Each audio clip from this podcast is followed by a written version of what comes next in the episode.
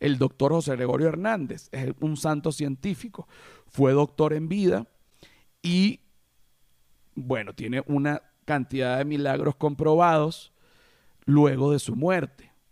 Milagros dentro de los cuales no estuvo mi mamá. Entonces por mí me sabe a culo.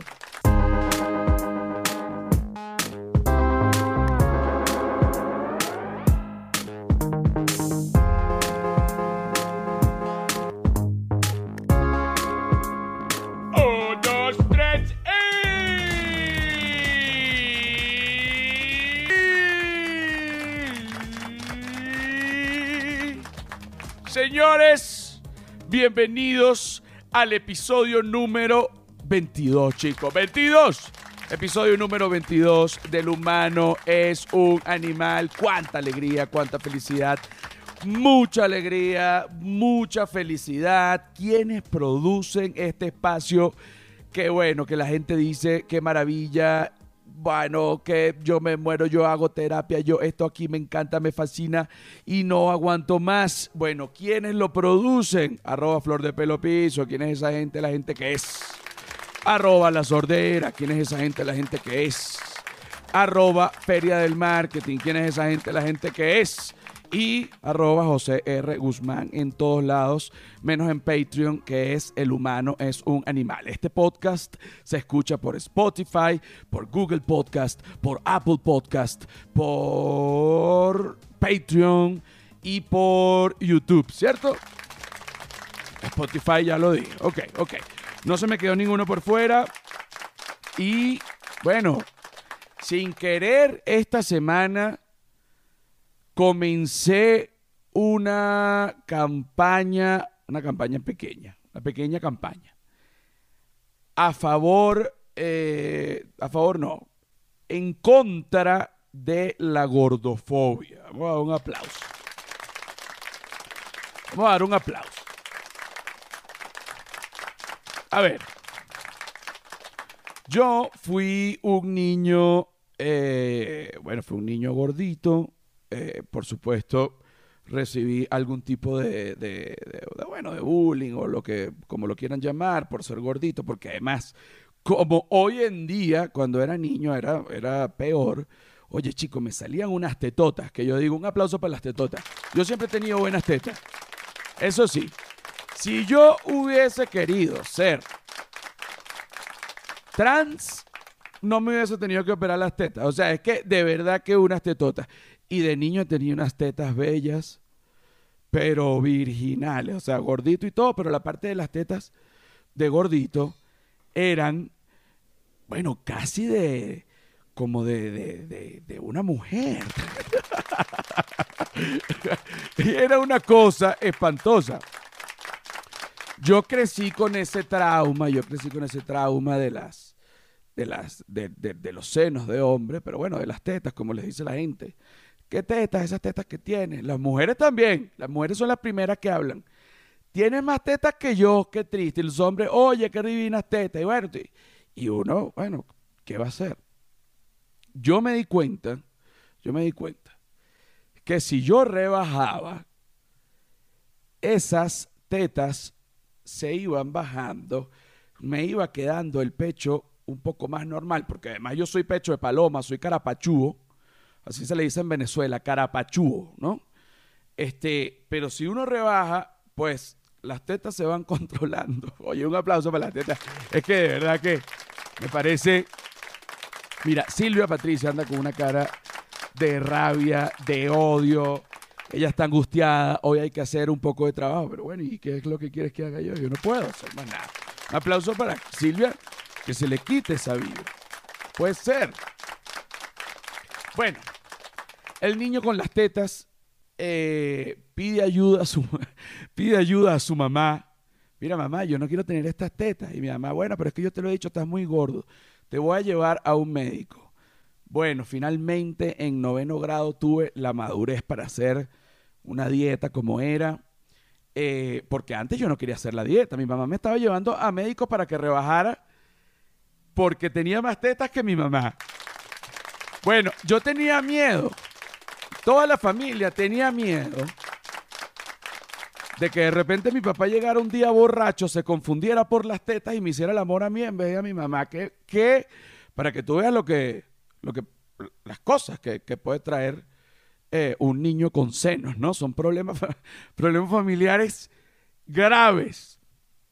Finalmente, en noveno grado, mi mamá me lleva a un médico eh, de nombre, me acuerdo porque obviamente era mi mismo nombre, se llamaba José Rafael Martins.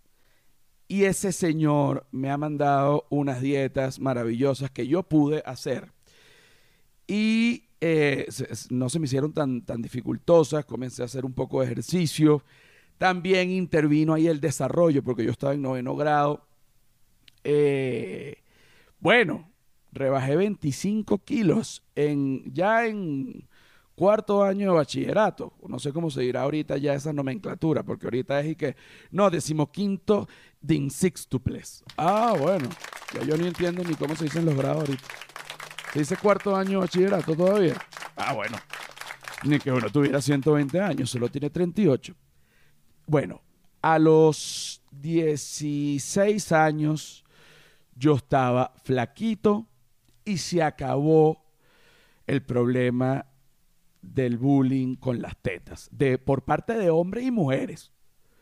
Por parte de hombres y mujeres, porque no es que, que ese es el machismo, que la gordofobia viene por el machismo. No, señor. Cuando tú ves un hombre con tetas, las primeras que brincan son las mujeres. Tienen más tetas que yo. Tienen más tetas que yo. Tienen más tetas que yo. Entonces, entonces ¿qué? Aplauso. Te lo estoy diciendo como hombre con tetas. Y no, me pueden venir a, reclamar. Cuando yo tenía 16 eh, años me di cuenta que si rebajaba se acababa eso, ¿no? Ok. Y toda la vida lo he llevado así. Dije, yo cuando es, pero es real. Yo engordo y yo me paso unos kilos y empiezan los comentarios. Que qué ricas tetas, que está más gordo que parece una señora, que no sé qué. Bueno, porque así es la vida.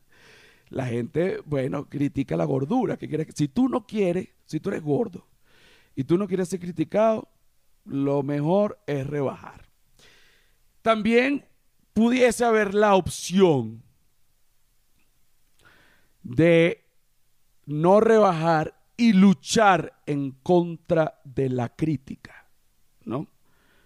La persona que dice, yo soy gordo, yo estoy felicísimo, yo nunca he estado feliz por ser gordo, ni nunca he apoyado la gordura, porque te digo, bueno, seguramente habrá gente muy feliz por ser gorda, pero yo me siento mejor flaco. Yo siempre he dicho que es, mejor, al menos para mí, esta es mi opinión, es mejor para mí, para mi cuerpo, como yo me siento mental y físicamente, estar del lado de los flacos sin sobrepeso. Pero la verdad es que muy pocas veces de mi vida lo he logrado. Pido un aplauso para, para, para, para, para, que, para que me alienten, para que me alienten.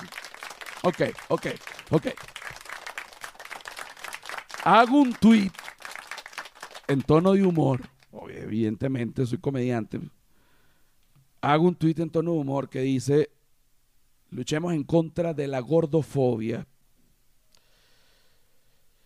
y vamos a decirle no al flaquiarcado. Oye, flaquiarcado, no al flaquiarcado. Obviamente la gente comienza a darle like, se empiezan a reír, pero comienza una gente a tomárselo en serio. No eh, estamos en contra de la gordofobia, vamos en contra del flaquiarcado una palabra que ni siquiera existe, el flaquearcado, pero obviamente un tuit de humor. Y empieza una gente, chico, que no, que yo soy flaco, que esto es ofensivo. Yo digo, no, yo estoy de acuerdo con los flacos, es que fue un tuit en tono de broma, sí, pero deberías especificar, porque los, porque entonces los flacos, ¿dónde quedamos? Un aplauso para los flacos. Yo siempre he apoyado a los flacos. Pero por primera vez quise, bueno, dije, pero bueno, vamos a lanzarnos por el lado del, resentimiento, vamos a atacar al, al flaquearcado. Y bueno, y también se ha pegado un poco de gente con sobrepeso, pensando que esto es verdad. Sí, el flaquearcado, el flaquearcado. Bueno, Y entonces después uno flaco, no, y el gordiarcado. Y la culpa no era mía, sino de la grasa que me comía. El engordador eres tú. El engordador eres tú. ¿Ah? Y los gordos salen. Los gordos salen a, a bueno, a marchar. Orgullosos de la gordura. No llegan tan lejos porque son gordos. Hay que rebajar. Hay que rebajar. Mira, yo ahorita estoy pasado de peso. No. No. No.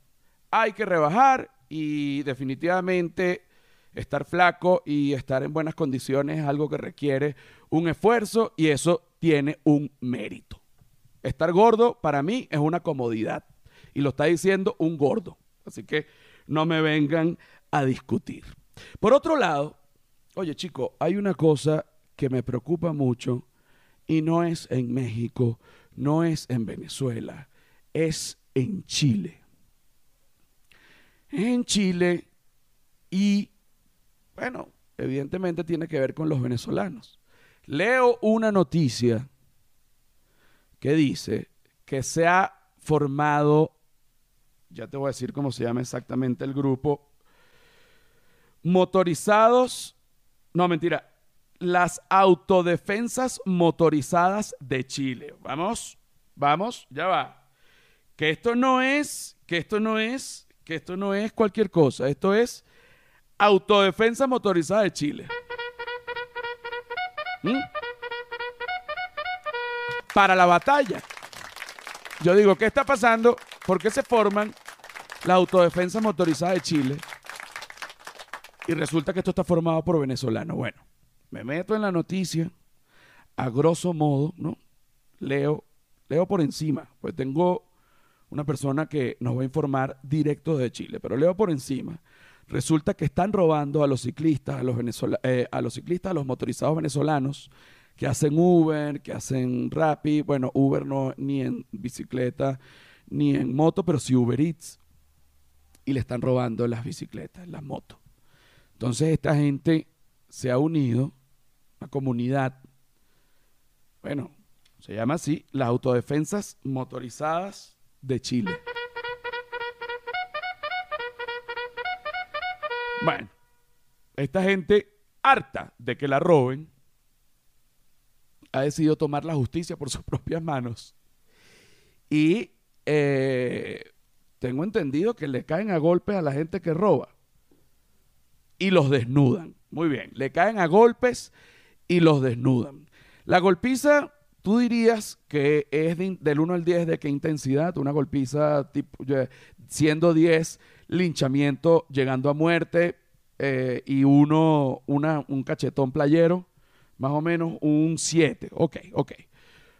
Entonces, para no seguir hablando de una cosa que realmente no tengo el dominio, el, conocimiento, vamos a llamar a mi amigo Tom ¿Qué tal? Corresponsal en Santiago de Chile del humano es un animal.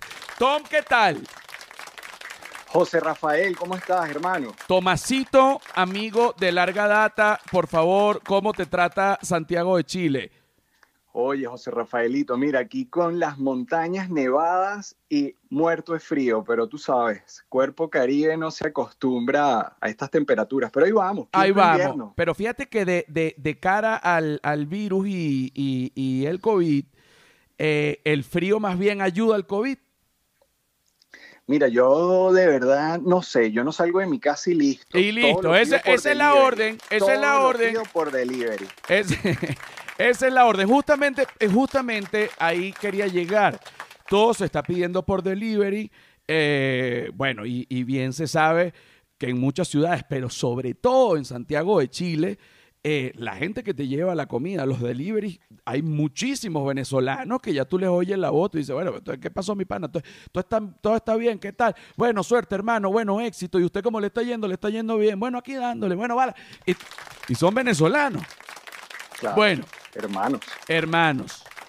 Entonces, resulta que eh, eh, la inseguridad chilena de, algún, de, alguna manera, por, por, nombrarlo de alguna manera, pero no es la inseguridad chilena, la inseguridad que puede haber en cualquier ciudad, pero en este caso está, bueno, en, Santiago de Chile, le están robando las motos y las bicicletas a los venezolanos. Oye, vale, sí. Ajá, ajá. Entonces estos venezolanos montaron un grupo. ¿Sigues tú?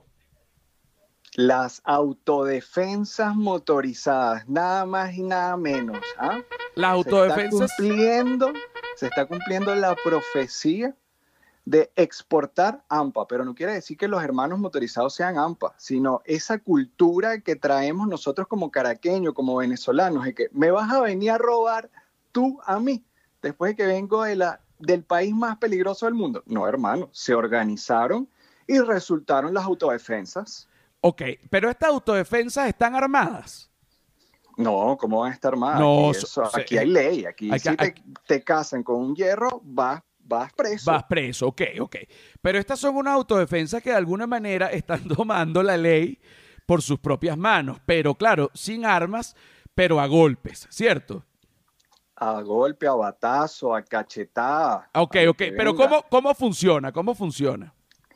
Mira, yo te voy a explicar tú sabes que como en cualquier país del mundo hay gente que tiene como profesión ser ladrón, ser malandro, ser AMPA.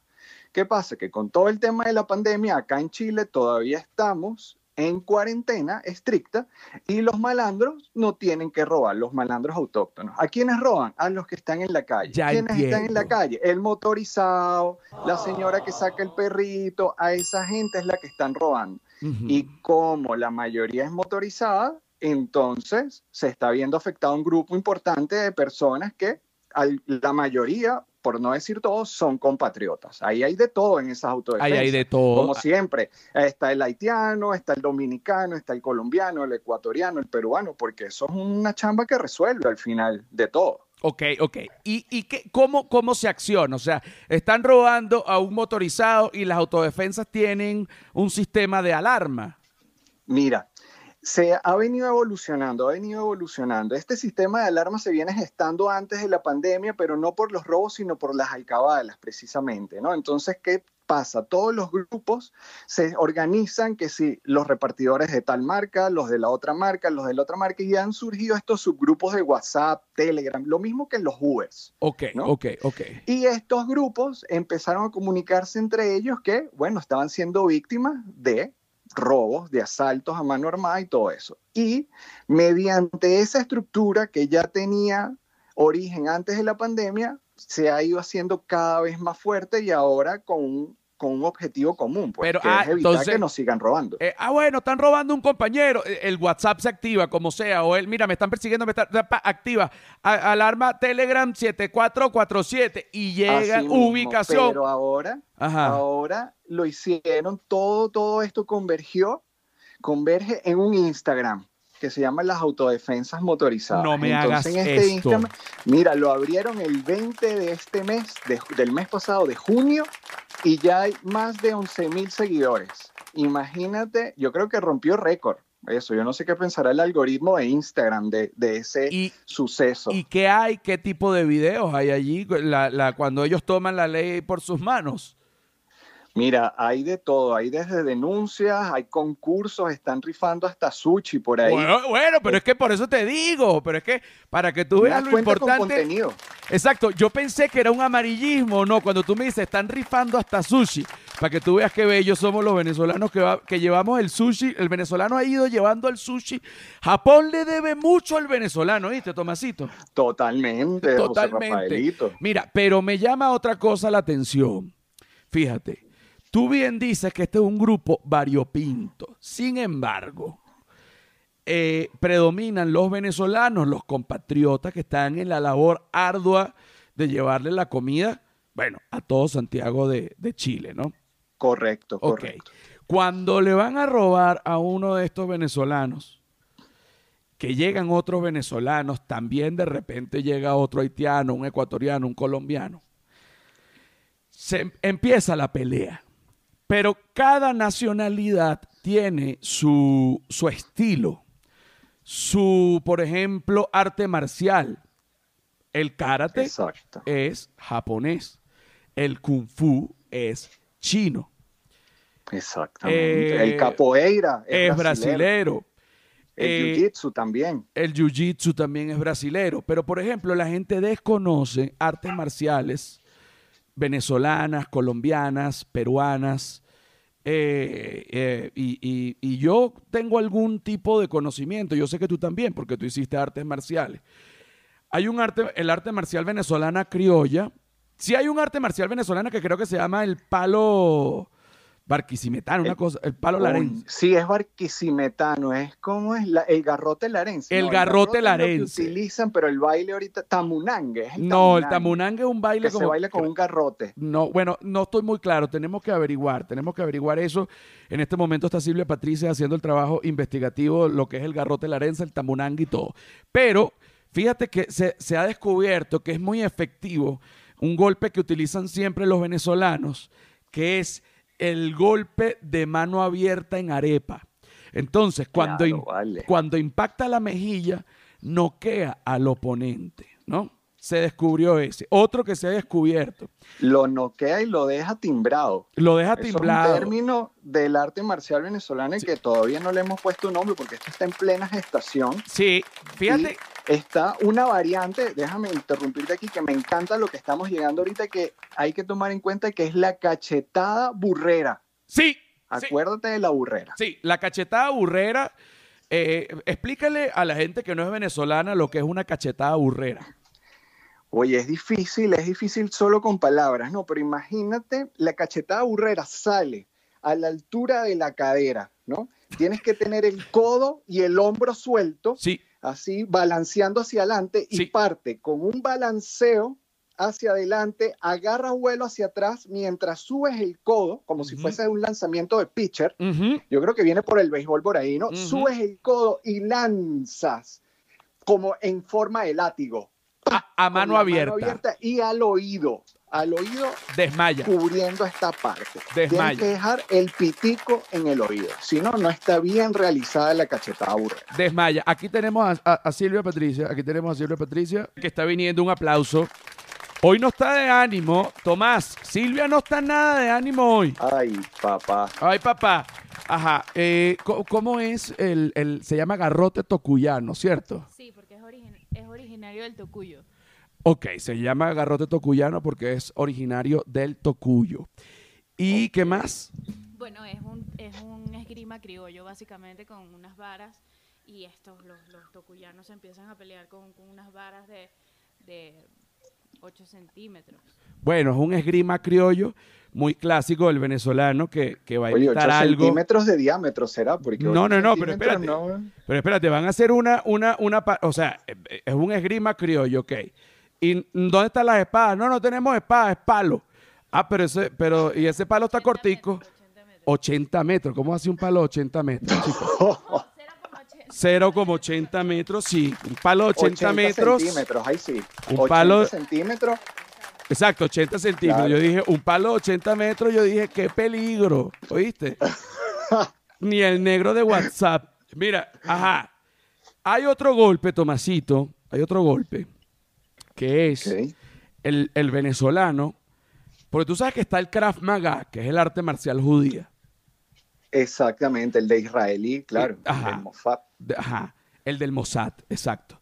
La comunidad LGBT agarró una variante, se llama el Krav Maga.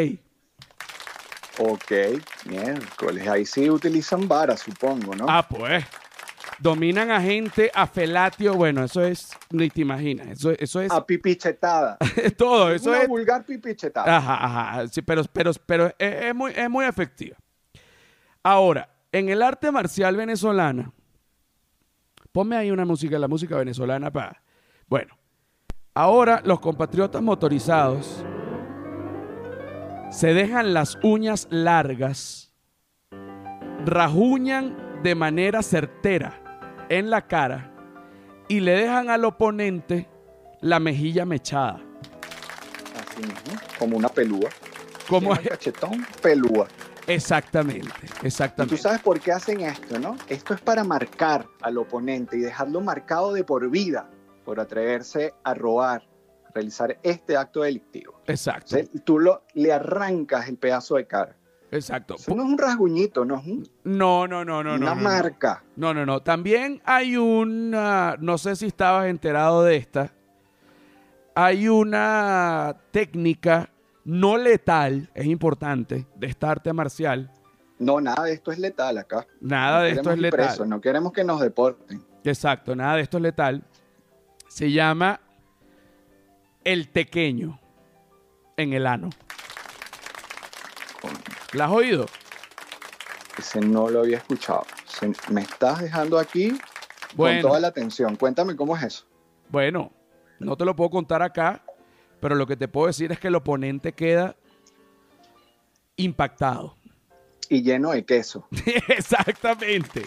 Porque, por ejemplo, porque, por ejemplo, fíjate que también estaría el, el- el arte marcial colombiana.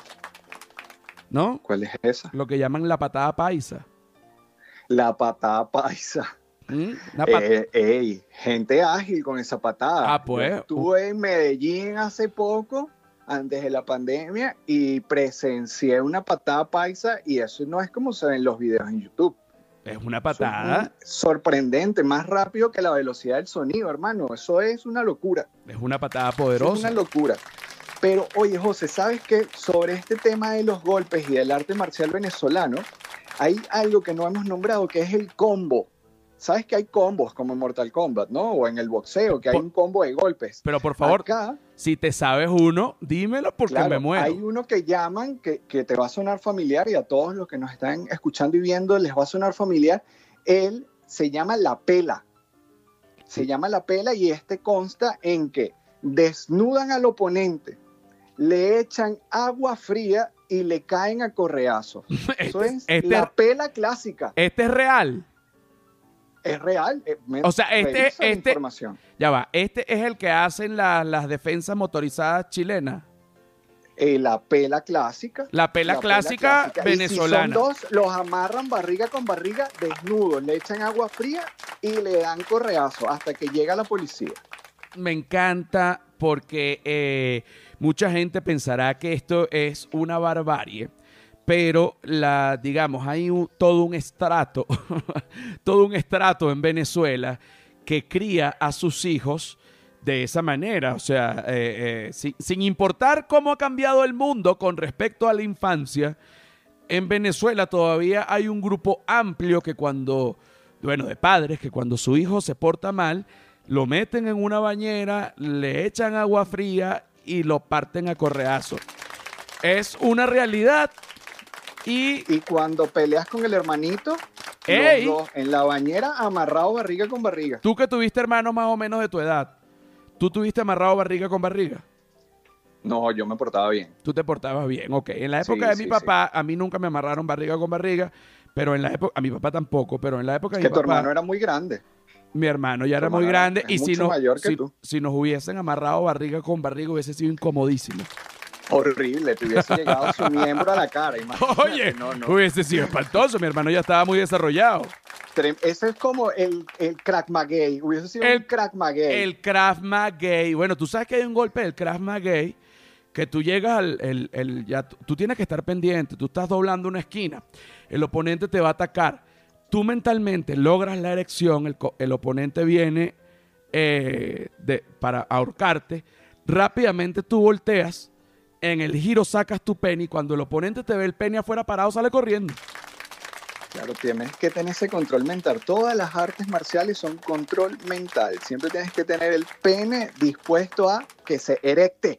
Claro, Porque sin, uno nunca sabe cuándo tiene ¡pa! No, y- O por lo menos enseñarlo. No, sin nombrar eh, lo que llaman el golpe directo al punto G del hombre, cuando, cuando por ejemplo un hombre te está dando una patada, tú con un movimiento muy ágil bajas, la patada pasa por arriba y tú poniendo dos dedos pero con durísimos, le llegas al punto G con gran habilidad y él eyacula, se le van las rodillas y le puedes poner la esposa. Wow. Tienes que hacer este movimiento de Jean-Claude Van Damme que se para las piernas y, ¿sabes? Que queda pegado al piso. Jean-Claude Van Damme, que además es gay, eh, creo que, no, o sea, obviamente no es. Yo conozco varios karatecas gays, porque la gente piensa que los gays. Me está haciendo señas, qué susto. la gente piensa que los gays no tiran coñazo. Yo te Claro que aviso. sí. Ah, ¿Quién pues. no ha visto una pelea de gente gay? Mira, yo tengo un amigo, bueno, que ahorita es un galán, un, pro- un profesional. No, yo tengo varios amigos gay, pero, pero tengo uno de esos amigos gay que ahorita es un galán, un profesional, posgrado, doctor, bueno, pero cuando estábamos jóvenes en la universidad se caía coñazo, pero como un arrabalero. Mejor Totalmente. ¿Y que... qué- qué- Es que no tiene nada que que, ver. que Jean-Claude? No, mejor que Jean-Claude no. Pero no Ah, tiene nada que ver la preferencia sexual con lo bien que tú pelees. Es a lo que voy. No, pero sí pasa que la gente dice, ah, este es gay, este no sabe pelear. Ay, papá, mira con quién se vinieron a meter. No, hermano, mira, a ti te agarra un gay malentonado y vas a terminar como una morcilla negrito, incoherente, ¿ves? o lleno de queso, si te hacen en la técnica del La técnica del tequeño. Entonces, bueno, Tomasito, esto fue, eh, bueno, a mí, eh, eh, primero te llamé como corresponsal, pero terminamos hablando nosotros dos tranquilos, como si fuese una llamada de amistad y ya. Como cualquier llamada, José Rafael. Bueno, despide- Oye, gracias por llamarme y te mantengo aquí Informado. de las autodefensas. Espero que no se les vaya la mano a los hermanos y que siempre estén llamando a las autoridades. Está bien que se autodefiendan, se autoprotejan los unos a los otros, pero siempre llamen a la policía para no crearnos una mala fama. Acuérdense que mucho nos ha costado surgir, estar tan bien posicionados acá en esta parte de Latinoamérica y bueno, sigamos cuidándonos los unos a los otros. Eso me gusta que lo digas y también es importante aclarar que las artes marciales que nombramos como la, digamos, la técnica del tequeño, el Krav Maga, la mejilla mechada y el golpe de arepa la son cachetada burrera. y la cachetada burrera, no, la cachetada burrera sí existe, pero lo- todo lo demás no existe. todo lo demás no existe, ¿ok? Entonces, mira lo que vas a decir, Tomasito.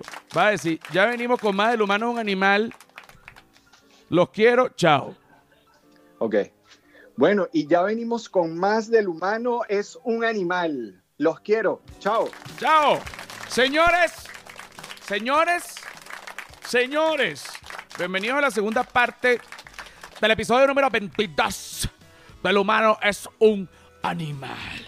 Alegría y felicidad. Cuánta alegría, cuánta felicidad. Mucha alegría, mucha felicidad. Whiplash. Whiplash. Whiplash Agency, mamá. ¡Mamá! Un muchacho como de 16 años con una pesadilla de que la mamá no ha pasado su negocio al plano web. Bueno, el muchacho se despierta a las 3 de la mañana con esta pesadilla. ¡Whiplash! Tiene que ser Whiplash, mamá. La mamá lo para. ¿Qué pasa, hijo? Mamá tuvo una premonición que tiene que pasar tu negocio al plano web y tiene que ser Whiplash. Bueno, resulta que la gente de Whiplash le hace la- el, el- el- el diseño a la mamá y cuando la mamá lo ve dice, coño es su puta madre, mi hijo tenía razón, no joda. Que arrecha es la gente de Whiplash. Y ahí es donde tú dices, bueno, esto es excelencia hecha vulgaridad. Whiplash Agency, excelencia hecha vulgaridad. Fíjate que tengo una, ahorita quiero conversar de algo que para mí es sumamente serio, sumamente serio, que es el tema de la espiritualidad. Yo voy a hablar de la espiritualidad en cuanto a mí, porque hablar de la espiritualidad, digamos, en general, es como generalizar mucho, porque imagínate todo el rango de espiritualidad que hay. Entonces, hablar, digamos, en generalizar en este caso creo que no es conveniente, así que voy a hablar de la espiritualidad con respecto a mí.